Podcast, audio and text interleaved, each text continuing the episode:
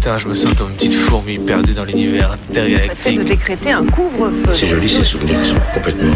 Jusque quelle heure? Minuit. Bonne nuit au mauvais garçon. Et alors justement, plus un souvenir est enlevé, enfin, c'est plus il est présent. Parce qu'il n'y a pas de, il y a pas de souvenir. Enfin. Minuit. Décousu. La nuit, ce sont des petits groupes très mobiles qui ont sévi dans mes yeux, Saint-Priest, Dessines, Vénitieux, Lyon. On est encore réveillé sur Canu. Si on, si on l'évoque, s'il y avait une image pour le montrer, serait mieux sans doute. Y a une légende terriblement érotico-radiophonique qui dit que nous ne connaîtrons vraiment que lorsque nous aurons fait ensemble le tour complet du cadran. Il est 23h23. C'est débrancher ses oreilles du monde Il est 23h54. pour les rebrancher sur un autre. La radio la nuit, euh, ouais, il y a un truc, il y a quelque chose de particulier, quoi. Va-t-elle s'échouer quelque part, exploser en cours de route, fondre dans notre nuit noire Comète venue d'ailleurs, est-ce que quelqu'un t'envoie? Dans l'obscurité, les ondes radio se propagent plus loin. Ça nous ferait vraiment plaisir de vous entendre, d'entendre vos histoires à vous aussi. C'est Minuit décousu qui te parle. On va se laisser porter dans la nuit. Il est 3 heures. La radio de nuit n'est pas mineure. Alors il y a moins de monde, mais je trouve que c'est des gens intéressants aussi parce qu'ils écoutent vraiment, ils sont vraiment là.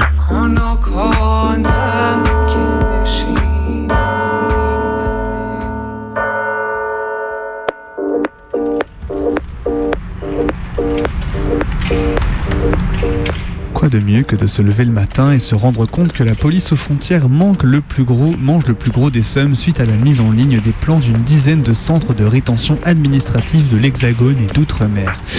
Et ouais, c'est pas de bol. Abalekra a mis en ligne la semaine dernière des coupes zénitales, horizontales, bref, de tous les côtés, des centres de rétention administrative de Handaï, le Ménil-Amelot, de Lyon-Saint-Ex, Gesailles-Polsheim, Metz et Perpignan. Tous les journaux flics sont aux aguets pour trouver la première faille légale ou s'engouffrer pour prendre un acte, pour rendre un acte d'open data et d'accès des données publiques en crime anticarcéraux de premier ordre. Sauf que, bah, il n'y a rien d'interdit en cela.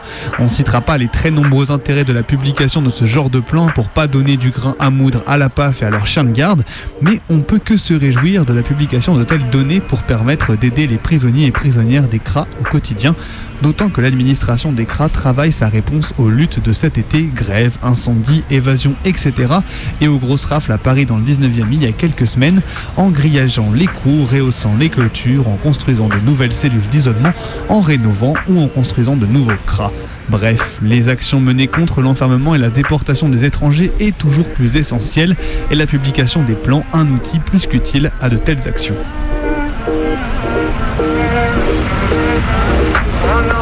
La bonne nouvelle du jour, il en faut, je me lève, il fait encore nuit, putain. Matzneff se fait cancel. Si c'est pas beau, ça, dans le pays dont ne peut plus rien dire, le pédo en chef de la littérature qui avait trouvé dans la maison d'édition identitaire et patriote, je n'invente rien, ils se définissent réellement comme tels. Bref, la maison d'édition, la nouvelle librairie, a renoncé à publier son recueil suite à des menaces de mort prononcées contre son personnel qu'il s'agit selon eux de protéger. Un matin, comme je les aime, finalement, des faf et des pédos qui et ferment leur gueule. Les féminazis, je vous aime.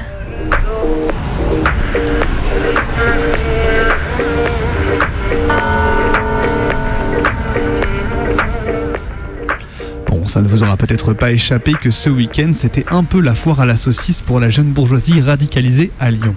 Les FAF étaient sortis suite aux nombreuses manifs autour du meurtre d'une jeune enfant il y a une dizaine de jours. Jeunesse, Europe, révolution, immigrés, assassins, des cris de ralliement somme toute assez classiques d'une extrême droite avec le vent en poupe qui, entre deux tabassages et une attaque sur des grévistes la semaine dernière à Lyon, se la colle dans l'instrumentalisation d'un fait divers. De réaction outrée en réaction outrée devant le défilé de FAF dans les rues, le maire, Grégory Doucet, a décidé de communiquer directement au président qu'il n'était pas très très content que de tels groupes se baladent à la nuit tombée. Sauf que bon, Grégory, il est pas con, hein, il a préféré parler de groupes anti-républicains. Comme ça, on entretient bien la confusion, on est sûr de pas vexer quelques parents dans certains arrondissements, on renvoie la balle à un exécutif qui a déjà mis en prison des militants antifascistes pour avoir combattu ces groupes. Bref. Ailleurs sur les réseaux, tout le monde est outré de voir déambuler de tels nazillons en centre-ville sans réfléchir aux nombreuses séquences qui ont permis à ces groupes d'avoir le vent en poupe. Dissolution du CCIF et de Baraka City, expulsion de l'imam Iki Hussein, l'ensemble du monde politique de gauche n'a fait que bégayer face aux offensives islamophobes et n'a fait que douter face à la verbe des faves de plateau télé. Bien évidemment que la faverie française et particulièrement lyonnaise ne se sont plus pissées une fois la nuit tombée. Pause d'âge au. Je me planque dans un coin pour profiter d'une petite heure, tranquillou, et bim, j'ouvre mon portable et je vois la gueule de Darmanin le violeur. Vous avez déjà remarqué la manière dont les traits de son visage tombent, symbole de la défaite de ses idées? D'ailleurs, il doit avoir le seum, Darmanin. Le tribunal a enfin statué sur le fait qu'il ne pouvait pas y avoir d'arrêtés préfectoraux interdisant aux assauts d'aide de distribuer des repas aux personnes migrantes à Calais. Vous direz, il était temps, tant que les keufs surarmés trouvent autre chose à foutre, comme, je sais pas, moi, s'autodissoudre, manger leurs mains, garder l'autre pour demain, ou simplement faire pleurer Darna, Darman, Darman malsain dans les chaumières de l'État. Mais bon, on va pas crier victoire non plus, alors qu'on a vu tout le week-end pulluler les manifs anti-migrants. Que quelqu'un fasse taire ses faf, please!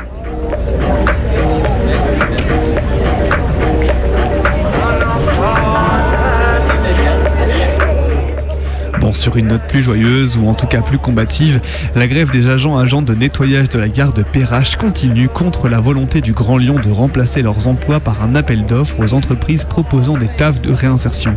Et elles sont en grève depuis maintenant deux semaines pour s'assurer que leurs emplois seront maintenus et contre le mépris des responsables du Grand Lyon. Si vous souhaitez soutenir leur lutte, vous pouvez passer sur le piquet de grève à la gare routière de Perrache ou alors venir à la soirée de soutien organisée demain soir à partir de 19h à l'annexe de l'espace communal de la Guillotière en présence de Rachel Keke. Il y aura la diffusion d'un film documentaire sur la révolte des femmes de chambre. Venez nombreux et nombreuses et force et soutien aux grévistes.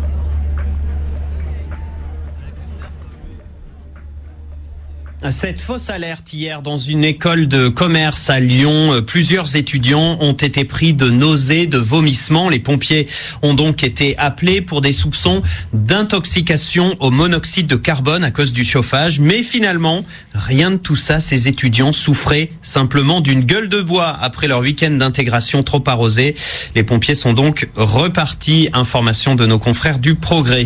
Dans une école de commerce. C'est un gaz asphyxiant indétectable. Il est invisible, inodore, irritant. Sa diffusion passe inaperçue. Une école de commerce provoque des intoxications plus ou moins graves selon sa concentration dans l'air et la durée d'exposition. Dans tous les cas, il est nécessaire d'évacuer le lieu. Les pompiers sont donc repartis. Information de nos confrères du Progrès. Et il est 23h10 sur les ondes rebelles de Radio Canu. Vous êtes à l'écoute de Minuit décousu, votre émission du mardi soir de 23h à minuit. On est là pour en découdre avec la nuit. Et on est remonté comme des pendules. Et d'ailleurs, puisqu'on est remonté comme des coucous, comme des pendules, je raccroche à l'instant le téléphone qui était décroché. Et cela veut dire que vous pouvez nous appeler derrière vos postes en composant le 04 78 39 18 15 pour nous proposer un morceau, une musique de votre choix. Vous pouvez aussi le faire sur nos réseaux sociaux. N'hésitez pas au 04 78 39 18 15 ou alors effectivement sur Twitter, Insta euh, et, notre adresse mail, minutdécousu@laposte.net. Pourquoi pas? Bon, ce soir, on en découvre avec la nuit. Ce soir, on en découvre avec la nuit exactement, Maï. Spooky Night. Spooky Night, ce soir. Si je ne me trompe. Bah ouais, ce soir, bah on prévoit le fait que la semaine prochaine, on est, on sera pas là, donc du coup, on pourra Oh pas fêter, euh, on pourra pas fêter Halloween comme il se doit à l'antenne. Du coup, ce soir, on s'est dit bon. Allez, on est le 25 octobre, tant pis, on va quand même se rattraper. On va faire quand même une émission qui fait un peu peur, en tout cas en partie, hein, parce qu'on va pas parler euh, que d'Ha- d'Halloween, de la journée des morts et des mortes, mais en tout cas, on va quand même, euh, avant ça, on va peut-être parler d'une, euh, on va faire une action militante quand même, que Colin nous a envoyée. On va parler ensemble ce soir du mouvement des chômeurs et des chômeuses de la fin des années 90. On commencera par ça, et ensuite, qu'est-ce qu'on aura, Maï J'allais dire vive la lutte, mais pardon, du coup tu m'as pris de court. Bon, vive la lutte, mais euh, et ensuite on enchaînera par une incroyable traversée que tu nous as préparée, Bebe, mais aussi avec euh, avec l'aide de Colline, comme vous le constatez, cher auditoris. Je n'ai rien foutu ce soir, mais je suis là plus là. plus motivée que jamais. Je suis là. là pour mettre l'ambiance, vous voyez. Bref, on va écouter une traversée de sons, de textes et de voix, ma foi, effrayants, Bah qui ouais. vont nous embarquer dans une atmosphère un peu glauque, un peu effrayante. Ah. Tout ce que j'aime, si vous me connaissez un peu. C'est vrai. Bon, alors du coup, on va pas parler de choses qui font que peur. On va parler de la peur. On va parler de la peur, de la journée, enfin du jour ou de la journée des morts et des mortes. Et peut-être qu'on aura des contacts avec des présences ectoplasmiques qu'on ne sait pas. On ne sait pas. On verra. Rester jusqu'à minuit pour savoir. Enfin bref, on, on va. Est-ce qu'on rappelle peut-être le numéro de téléphone? On l'a rappelé déjà le numéro de téléphone ou je sais plus? Oui, si. On l'a rappelé le numéro de Est-ce que c'est téléphone. ma plus grande peur d'oublier de rappeler le numéro de téléphone? Peut-être. Peut-être, C'est le 04 78 39 18 15. Mais c'est parti avant, avant Halloween, avant les frissons de, la nuit. On vous emmène dans une lutte telle qu'on telle qu'on les aime et c'est Colline qui nous raconte ça ce soir.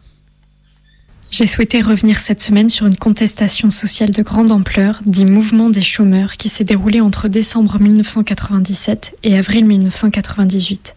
Grâce au super travail de numérisation du site Archive Autonomie, je vous propose une chronologie non exhaustive des, actions à la fois inventives, joyeuses, revendicatives, bordéliques et convergentes qui ont composé ce mouvement porté en premier lieu par des chômeurs et des chômeuses, mais rejoint par tout type de personnes précaires pour une revalorisation des salaires et un meilleur accès aux services publics pour de meilleures conditions d'existence. Décembre 1997. Le 13.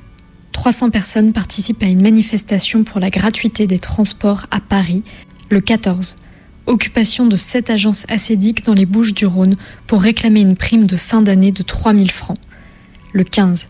Premier jour d'occupation d'Acédic à Arras, Choisy-le-Roi, Lorient, Toulouse, Lille. Occupation de la CAF à Bordeaux. Extension des revendications à un revenu pour les moins de 25 ans. L'arrêt de la dégressivité des indemnisations chômage. Le 17.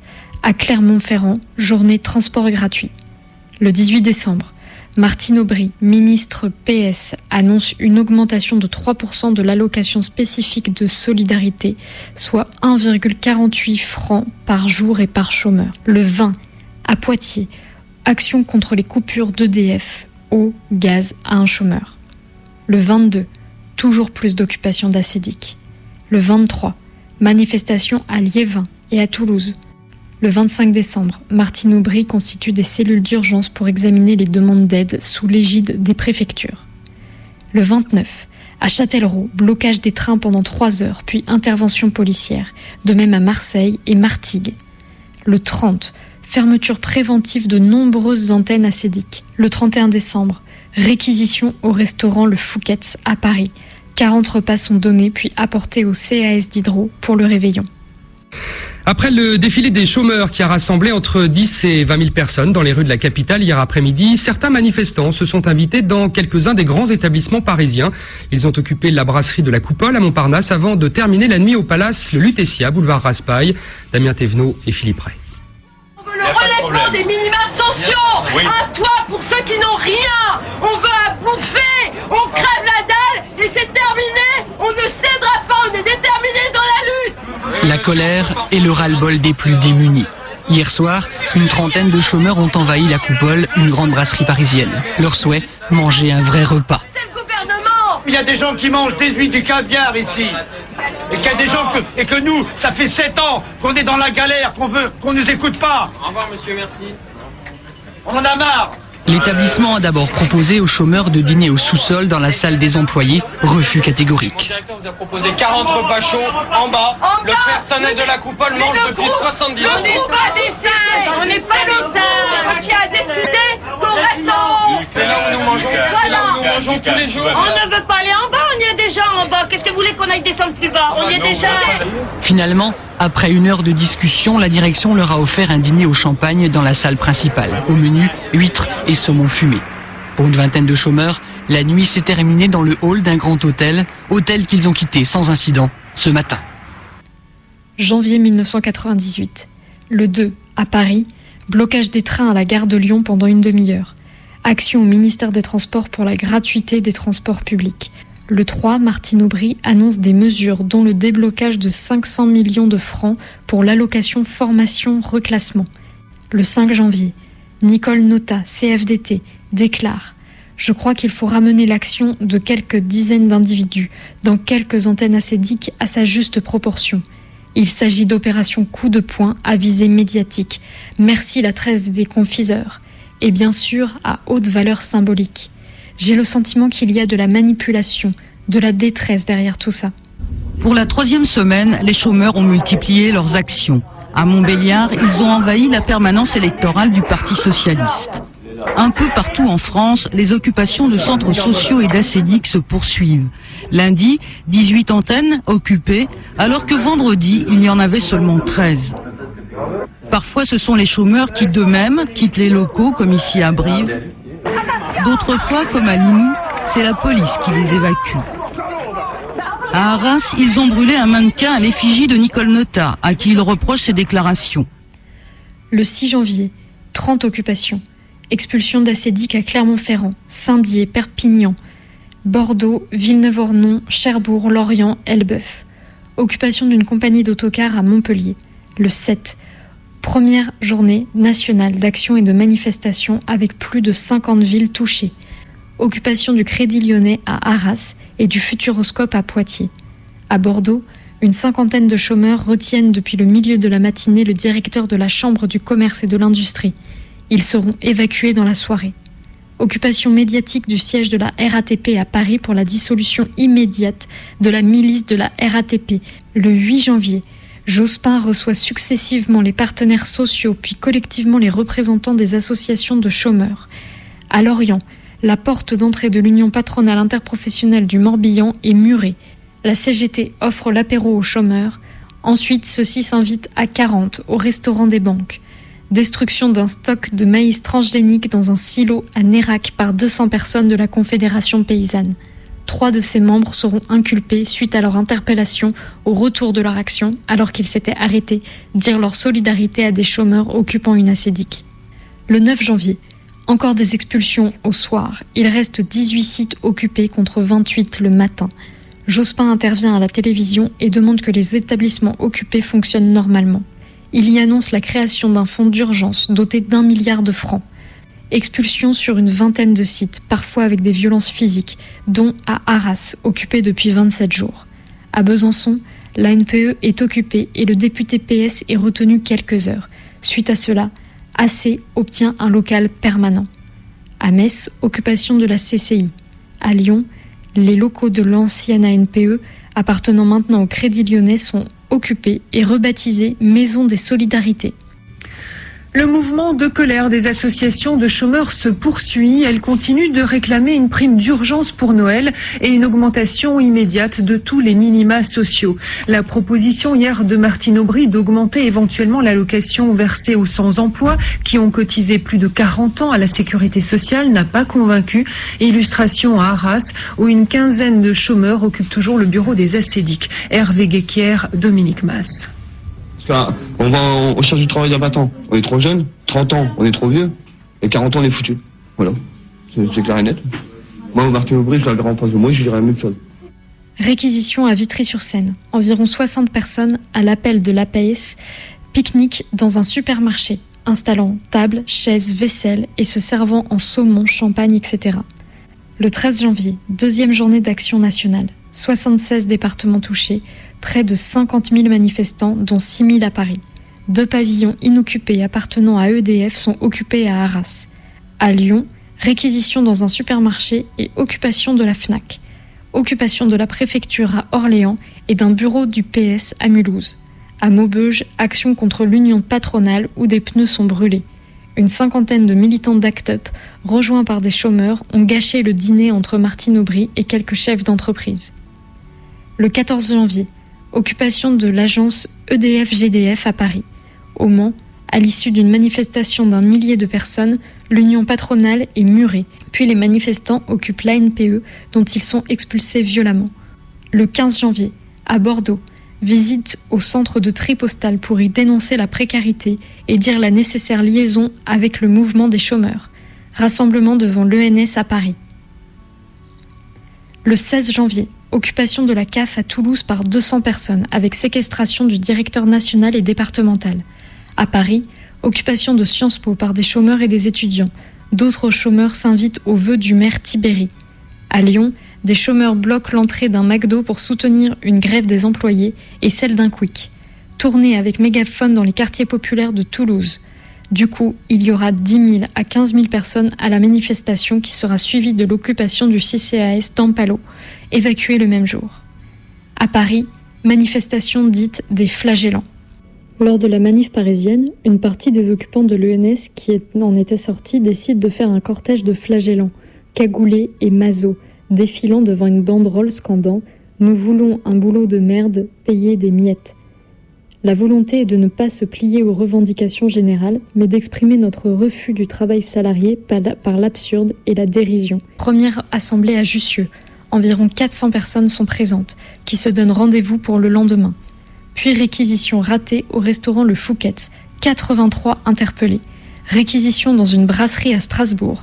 Après discussion, la patronne offre à manger et à boire à la trentaine de personnes présentes. Le 20 janvier, le Premier ministre Jospin annonce à l'Assemblée nationale qu'il ne relèvera pas les minima sociaux. Occupation du Crédit lyonnais à Morlaix, Grenoble, Lorient, Le Havre, Guéret, Metz.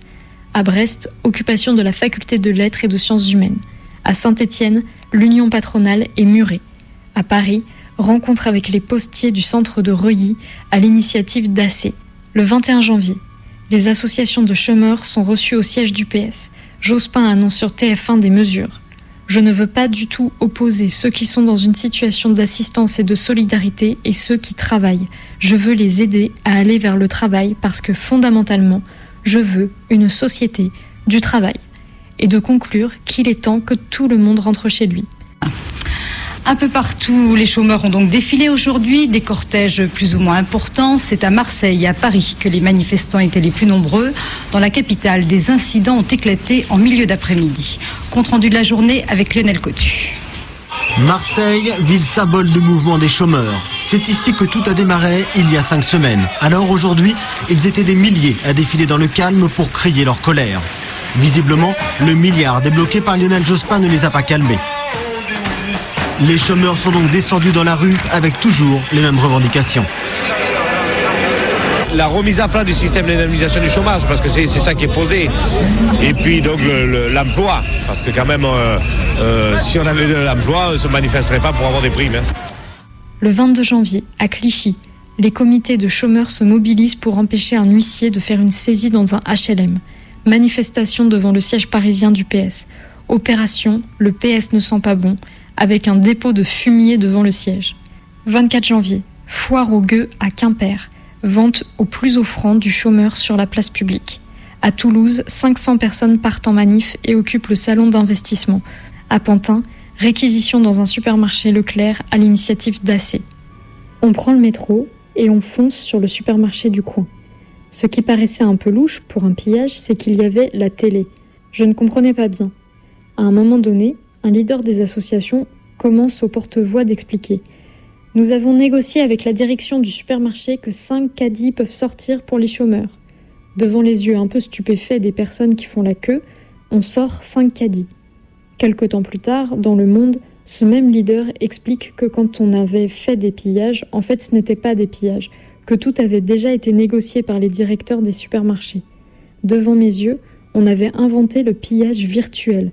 On y va, ça ressemble à un pillage, c'est comme un pillage, sauf que tout le monde était d'accord pour qu'il y ait un pillage. Le 25 janvier, réquisition de logements pour 4 sans-abri à Metz. Le 27, début de l'examen du texte de loi sur les 35 heures à l'Assemblée nationale. Journée nationale de manifestation pour les 35 heures à l'appel des syndicats et des associations. Occupation avec AG de l'hôpital Mondor à Créteil. À Annecy, des chômeurs s'invitent au restaurant. Il y a urgence. Nous estimons qu'il n'est plus admissible de voir autant de richesses tout à côté d'une telle pauvreté. Le 28 janvier, à Clermont, le personnel en grève des acédiques rejoint la tente des chômeurs pour leur manifester leur soutien. Le 29, action commune contre EDF à Brest. EDF a reçu mission en 1946 d'assurer un service public, fournir l'électricité à l'ensemble de la population française. La situation de monopole qu'elle s'est vue accorder à cette occasion lui a permis d'inonder la France de centrales nucléaires, en faisant fi de toute contestation et au prix d'une dette énorme. La voilà donc contrainte de vendre à tout prix une électricité produite en continu par des centrales inadaptables aux fluctuations des besoins, d'où une politique commerciale agressive. En France, avec la complicité des promoteurs et des sociétés HLM, elle a imposé le tout électrique dans les logements neufs, sans même faire ce qu'il fallait et ce que la loi impose en matière d'économie d'énergie.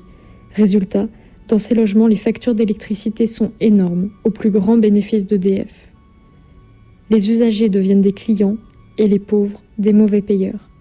Mais depuis une dizaine d'années, la misère ne cesse de grandir dans une société qui a pourtant de plus en plus de riches. Et voilà qu'avec elle grossit le problème des factures impayées. Face à cela, que fait EDF En pratique, quand elle ne voit pas arriver le règlement de ses factures, pas de discussion, elle coupe.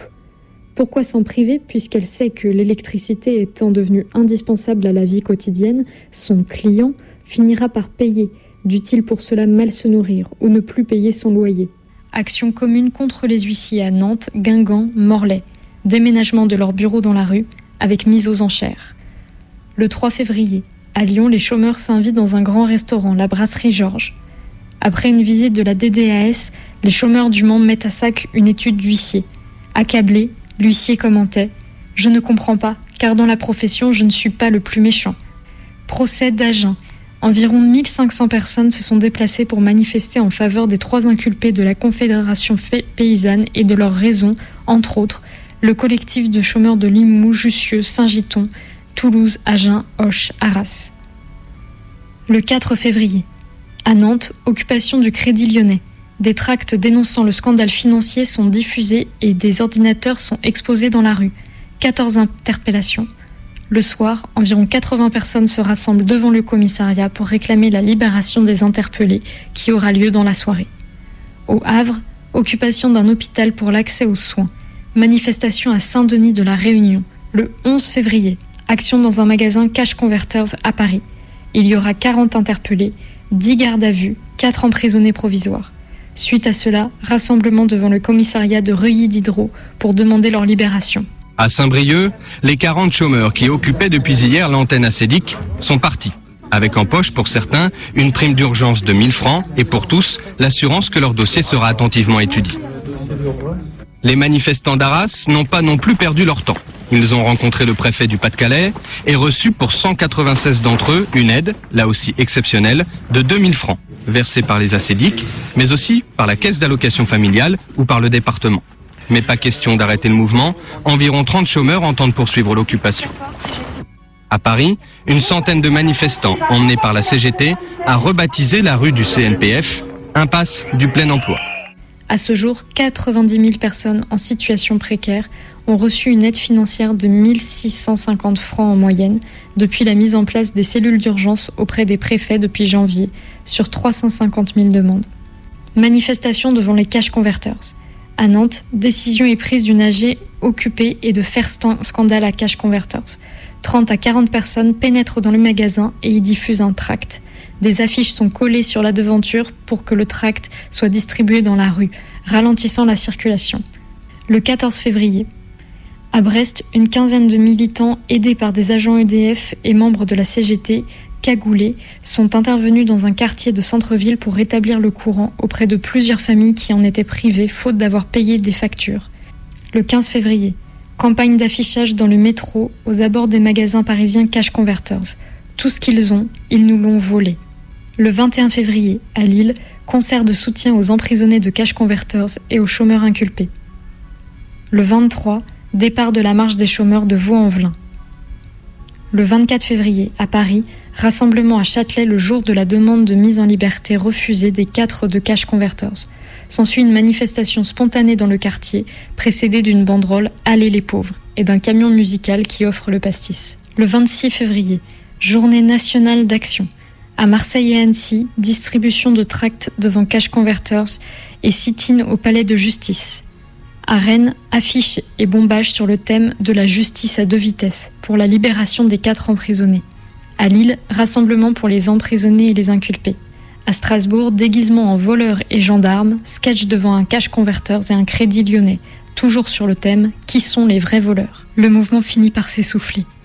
Des peines et des amendes sont prononcées contre des inculpés, notamment les quatre du cash converters. Les actions se font moins nombreuses. Leurs échos dans la presse se réduisent. Aujourd'hui, on peut trouver un livre qui s'appelle Le lundi au soleil et qui compile les tracts, les écrits, les témoignages de ce mouvement qui démarre comme une sorte d'accumulation de ras-le-bol individuel pour finir en sbeul collectif.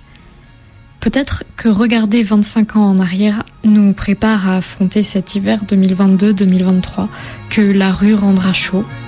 Espérons.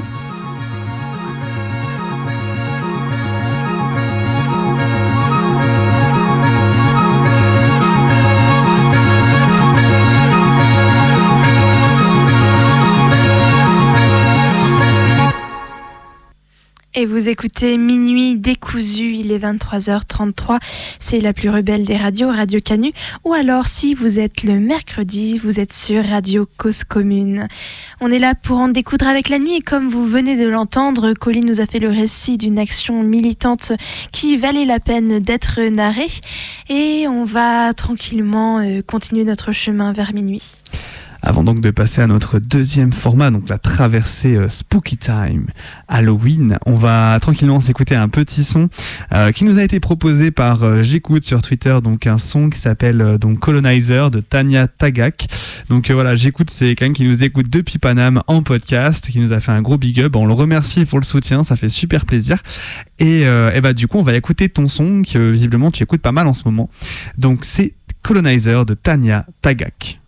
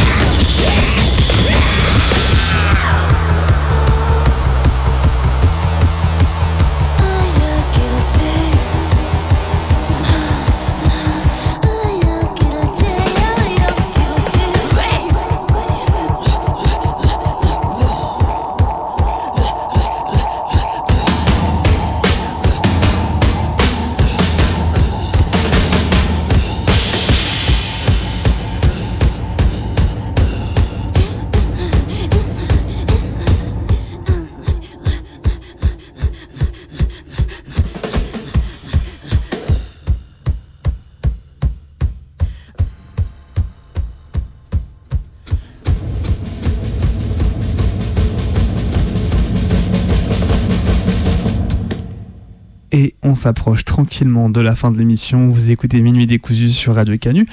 On est là jusqu'à minuit et on va passer tranquillement à notre dernier format. Ce soir, ce soir, ce soir, et ben ce soir on va parler, on va parler de choses qui font peur. On va parler donc d'Halloween parce que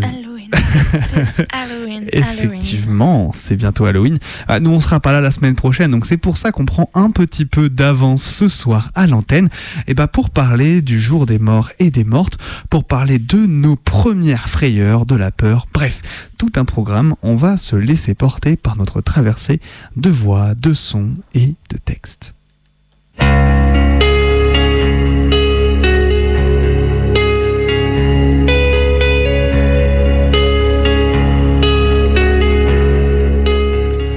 Enfant, j'ai toujours fêté le jour des morts mortes. Mais en réalité, le concept de fête est trompeur, puisqu'il s'agit plutôt d'une cérémonie commémorative. Au Mexique, on ne dit pas fête des morts mortes, mais jour des morts et des mortes, pour insister sur l'idée d'un temps consacré aux morts et aux mortes, les plus proches. Dans un esprit de familiarité cérémonieuse, le profane et le religieux, la gaieté et la tristesse se mélangent au gré des souvenirs et de la conscience accrue de notre irrémédiable finitude. Pendant le jour des morts et des mortes, il est d'usage de dresser un autel avec les objets restants de la personne et sa photo. Puis, notamment dans les zones rurales où ce moment est assez collectif, on partage un repas en famille avec les amis de la maison, mais aussi les habitants et habitantes du village. Les familles préparent des plats spéciaux pour faire honneur à ce temps de souvenir. Elles font un effort culinaire particulier pour offrir aux esprits revenants les mets qu'ils aimaient de leur vivant. Ils sont disposés sur l'autel à des niveaux différents en fonction des générations avec des objets symboliques ayant appartenu aux personnes.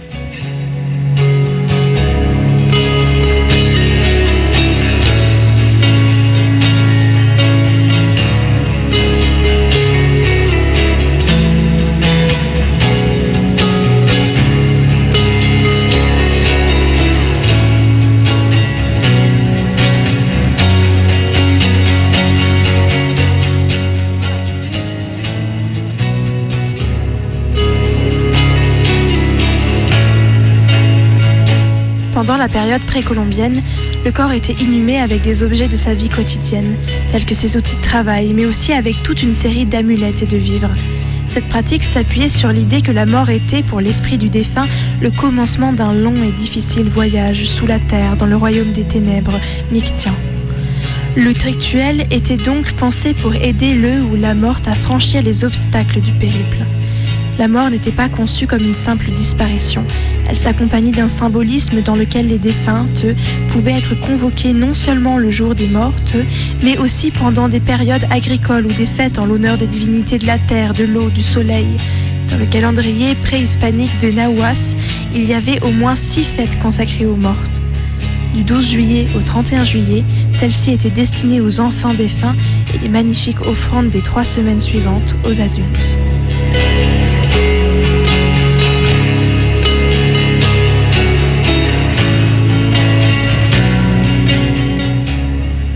Courge occupe une place pareillement importante aussi bien dans la cuisine préhispanique que dans la cuisine du Mexique actuel.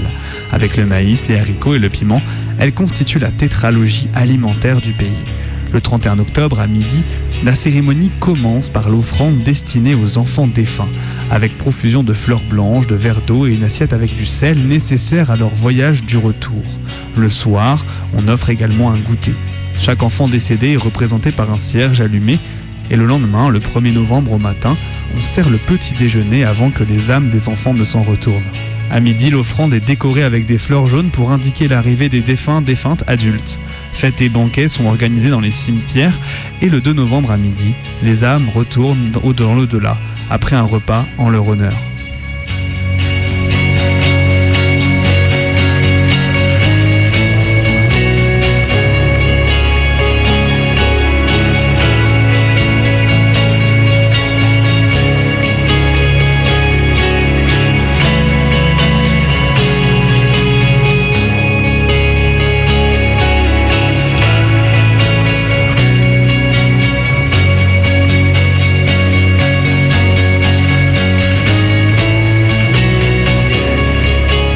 Jour des mortes coïncide aujourd'hui avec la fête de la Toussaint, qui s'est imposée avec la domination espagnole, signe d'un syncrétisme culturel entre la civilisation européenne ramenée avec les Espagnols et les croyances autochtones.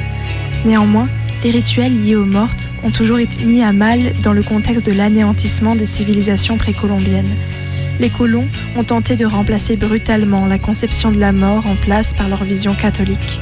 Les traditions locales ont été en partie supplantées par les fêtes religieuses du dominant. Entre les intérêts économiques liés au tourisme, lui-même responsable de ravages et d'une folklorisation des pratiques, et l'envie de continuer à faire vivre la culture autochtone, la tradition d'honorer les morts persiste aujourd'hui.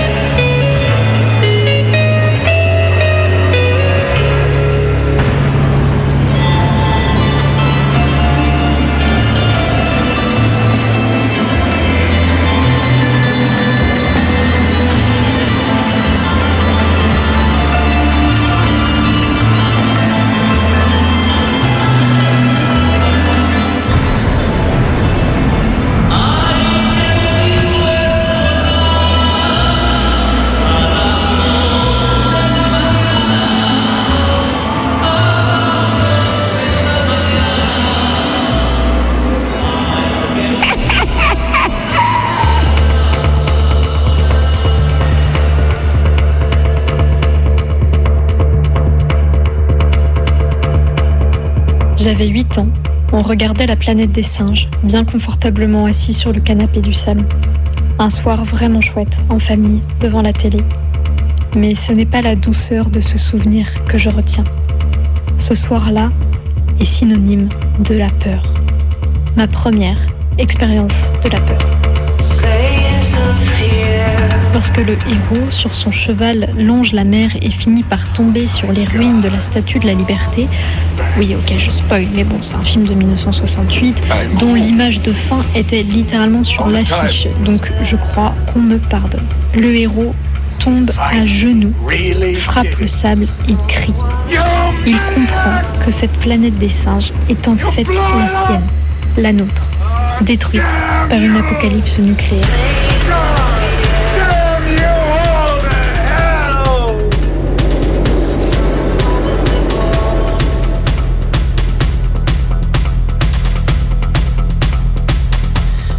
Scotché, littéralement. J'étais paralysée d'émotion face à la pensée abyssale qui soudain s'ouvrait devant moi. Tout ce que je connaissais pouvait disparaître. Je me suis levée, pensant cacher mon désarroi aux toilettes, mais je n'ai pas pu y arriver. Sur le carrelage froid de la cuisine, j'étais tétanisée, secouée de tremblements intenses.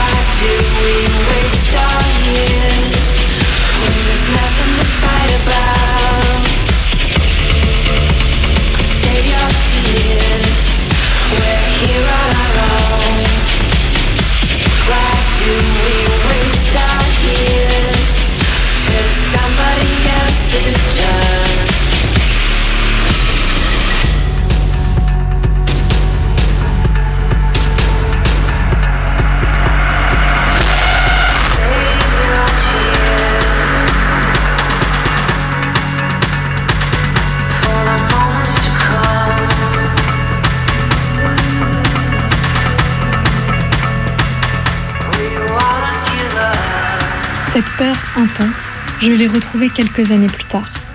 Semaine en famille, un soir d'été à camper dans un jardin.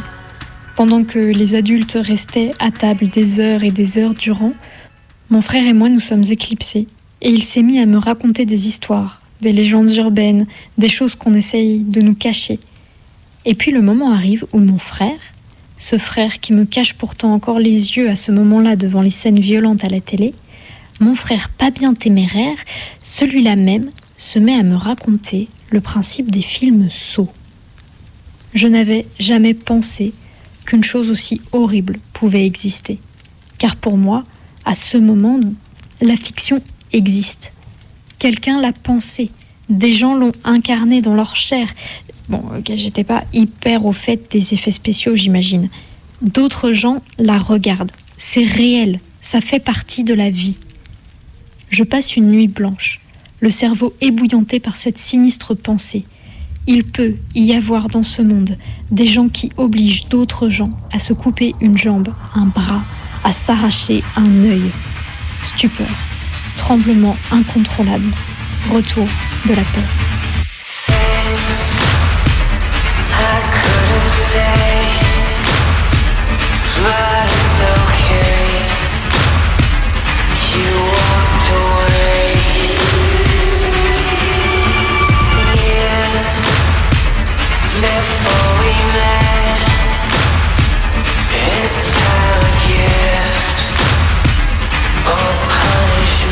Cette nuit a été le déclencheur d'un paradoxe que j'ai mis très longtemps à résoudre. Il m'était complètement physiquement impossible de voir un film d'horreur. J'en avais une peur panique. Je ne souhaitais pas me l'infliger et lorsque je me retrouvais prise au piège, je fermais les yeux et comptais jusque quatre en boucle dans ma tête pour distancier les bruits de tronçonneuses, d'os qui craquent et de coups de couteau. Dans le même temps, je ne pouvais m'empêcher d'y penser, d'aller aux frontières de cette peur pour la regarder et j'espérais pour l'apprivoiser. Je savais que le monde était un endroit cruel et dur. Il fallait que je m'endurcisse. Il fallait que je sois prête. Car peut-être que le jour viendrait où ce serait moi qui serais enchaînée dans une salle de bain, kidnappée dans une cave, coursée par un tueur dans la forêt. Comment pourrais-je espérer m'en sortir? Si je n'avais aucune idée de ce qui pouvait arriver Tous ces films étaient peut-être des modes d'emploi, des indices, des pierres sur lesquelles je pourrais m'appuyer lorsque le funeste jour de l'horreur viendrait frapper à la porte de mon réel.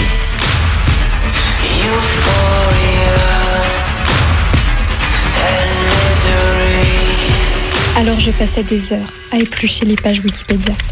Je lisais tout ce que je pouvais trouver comme descriptif de ces films. Je voulais le plus de détails, le plus de précision possible. J'aurais moins peur si je sais.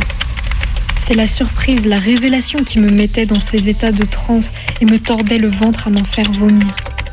Si je savais tout ce qui arrivait minute après minute, si ce que je voyais à l'écran, je l'avais déjà visualisé, mis à distance, alors c'est sûr je saurais garder mon calme.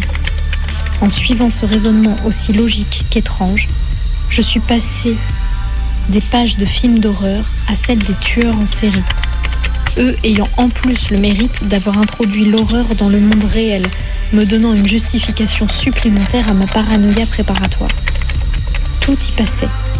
Les cannibales, ceux qui s'enfoncent des centaines d'aiguilles sous la peau, ceux qui filment, ceux qui démembrent. Je devais tout connaître sur le bout des doigts. C'était, je vous le rappelle, ma seule chance de survie si malheur arrivait.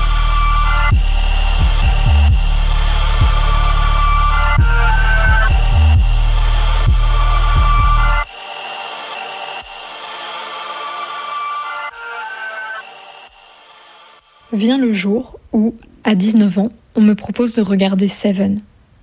On est dans une chambre d'internat, en plein jour, en juin. Les cours sont sur le point de finir, on est quatre. J'accepte. Seven fait partie des films sur lesquels je me suis le plus renseigné car, en plus de Wikipédia, il existe de nombreux sites de fans. Les conditions sont bonnes, je me sens prête. Le film commence et je suis très déçue pas du film en lui-même parce que c'est vraiment un bon thriller, Mais voilà, c'est un thriller, pas un film d'horreur. Rien à l'écran qui ne me fasse sursauter, qui me dégoûte, qui me gêne. Je n'ai pas besoin de fermer les yeux, de compter dans ma tête. Je sais ce qui va se passer. Mais on ne nous le montre pas. Le film le suggère, le raconte seulement. Autour de moi, pourtant, mes camarades disent qu'elles ont peur. Pas moi. Par contre, je me rends compte que j'ai pris beaucoup de plaisir à voir ce film, à voir le film se faire, à guetter les effets, les indices, à analyser comment se structurait cette machine. J'étais immunisée, guérie. L'avarice On touche à rien La paresse, la colère, l'orgueil, la luxure et l'envie. 7. Depuis, je suis une fervente consommatrice de contenu horrifique. The kids of Elm Street don't know it yet, but something is coming to get them. Night of the living dead, the dead who live on living flesh. The dead whose haunted souls hunt the living. Nightmare on Elm Street. Friday, the 13th.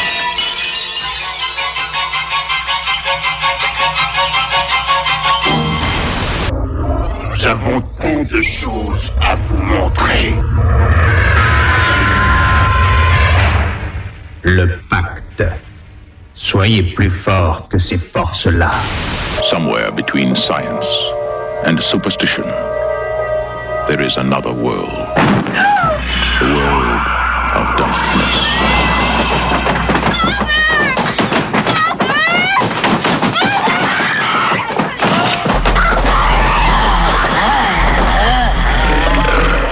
The Exorcist.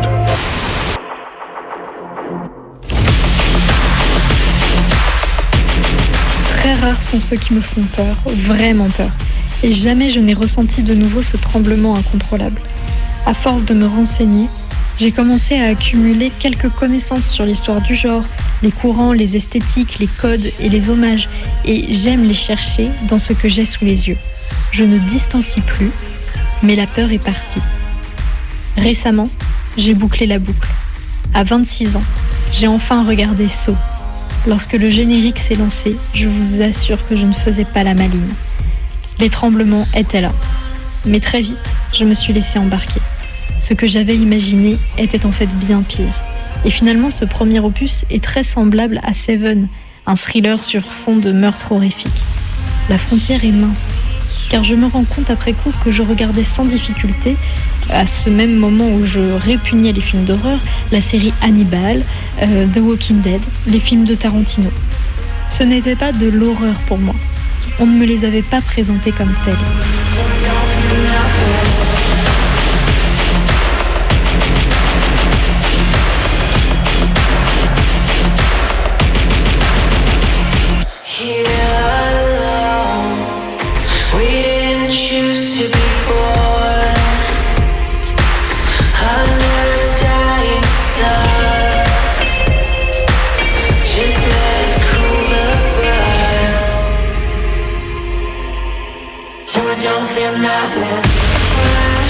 Qui est étrange, c'est que la peur, cette peur physique incontrôlable, se soit logée dans ces deux expériences de fiction, la fin de la planète des singes et le concept de saut, mais qu'elle ne m'ait pas effleuré lorsque la mort frappait à la porte de ma famille, de mes proches.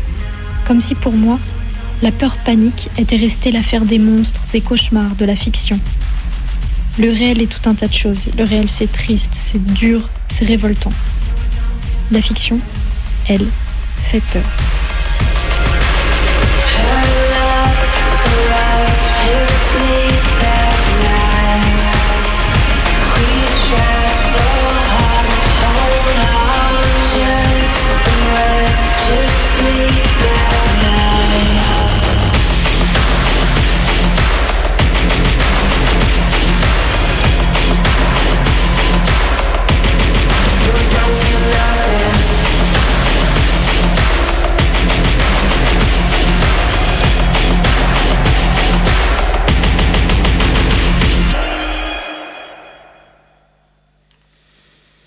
Vous écoutez bien Minuit décousu sur Radio Canu ou sur Cause Commune.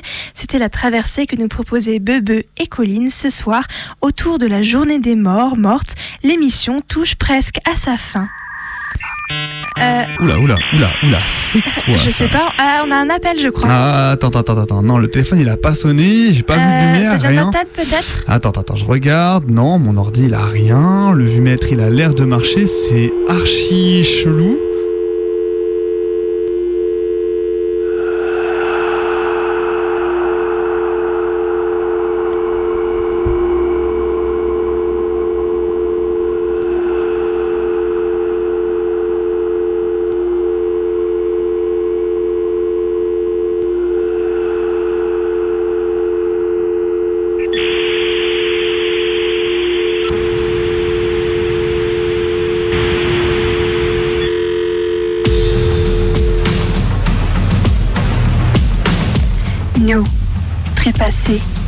Quelques jours ou quelques siècles, mal mortes, ex-malades, ex-vieilles, ex-improductives, accidentées du travail, décédées à l'hôpital ou à l'EHPAD, unissons nos voix, car la situation est intenable.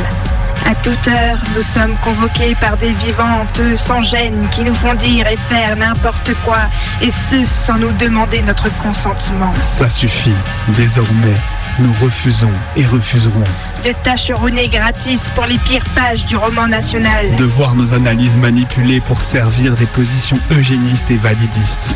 Que nos morts atroces et traumatisantes servent de prétexte à leur guerre, au renforcement du contrôle des populations, au racisme et à l'islamophobie. Que, en dépit de nos positions clairement anti-étatistes, les élites persistent à donner nos noms à des rues, parkings, collèges préfabriqués et autres monuments à la gloire de la maudite nation. Que notre nom, transformé en adjectif, soit corvéable à merci. Que notre histoire soit trafiquée pour disqualifier nos héritiers et héritières. Les hommages venimeux des capitalistes de tout poil qui nous repeignent selon leurs besoins en figure du pacifisme bon teint ou en vieille dame inoffensive. D'incarner seul le visage d'un combat collectif qui plus est sur des t-shirts, porte-clés ou papier, presse-papier de mauvais goût qui ne représentent jamais notre meilleur profil. De servir d'héroïne fantoche à des réacs toujours promptes à faire taire nos sœurs. On est au-delà, on reste au-delà. Droit inconditionnel à l'oubli. Ni emploi forcé, ni récupération. Grève des macabées. Nous nous dissocions de nos congénères vaniteux qui laissent fleurir leur nom sur des bouches criminelles sans représailles et nous exigeons Le droit à la retraite effective dès le décès. la fin des biopics malaisants, de l'exploitation gratuite de notre image, de nos faits et gestes à des fins de merchandising post-mortem. Le retrait des, campa- des campagnes et des listes électorales et la suppression effective du droit de vote pour les cadavres. Un moratoire sur les convocations pour des effets d'autorité. La liberté et la mort. Nous appelons à la grève et à l'arrêt du travail de tous les trépassés. Tant que nos revendications ne sont pas entendues, nous promettons Des invasions de nos camarades grouillants et de feux folie ingouvernables. le sabotage systématique de l'impression et de la diffusion de médias et de livres qui nous instrumentalisent. Bourrage de papier à la chaîne, corruption massive de données, erreur de routage des colis. Des avalanches de lapsus ciblés dans les discours politiques et les journaux télévisés. Un déferlement de malédictions et d'envoûtements. Le flétrissement des chrysanthèmes la veille du jour des morts. Des petites pluies persistantes sur le crâne des opportunistes. Des possessions d'objets nous représentant chute de statues, décrochage de tableaux assiettes volantes, un accident aussi vite arrivé. Le travail tue, même après la mort. Solidaires avec nos adelphes relégués aux oubliettes par les pouvoirs contre l'impératif de productivité, la mise au travail auquel les corps ectoplasmiques ou non sont assujettis, nous appelons les camarades encore en vie et en lutte à étendre leurs revendications au trépassé. Un appel des fantômes, esprit unifié.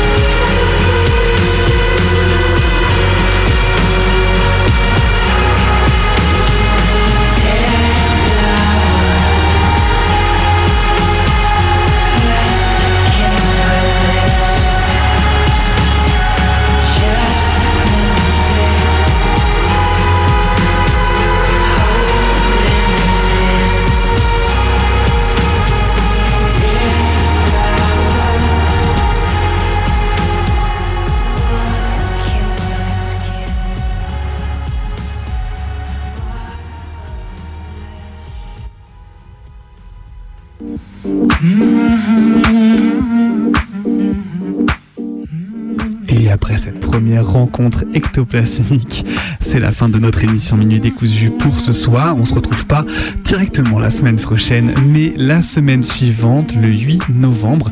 D'ici là, vous pouvez retrouver l'intégralité de nos émissions sur notre audioblog Arte Radio, nous contacter sur nos réseaux sociaux Twitter, Instagram ou sur notre mail minutdécousu@laposte.net. On vous souhaite une excellente nuit. Bonne nuit.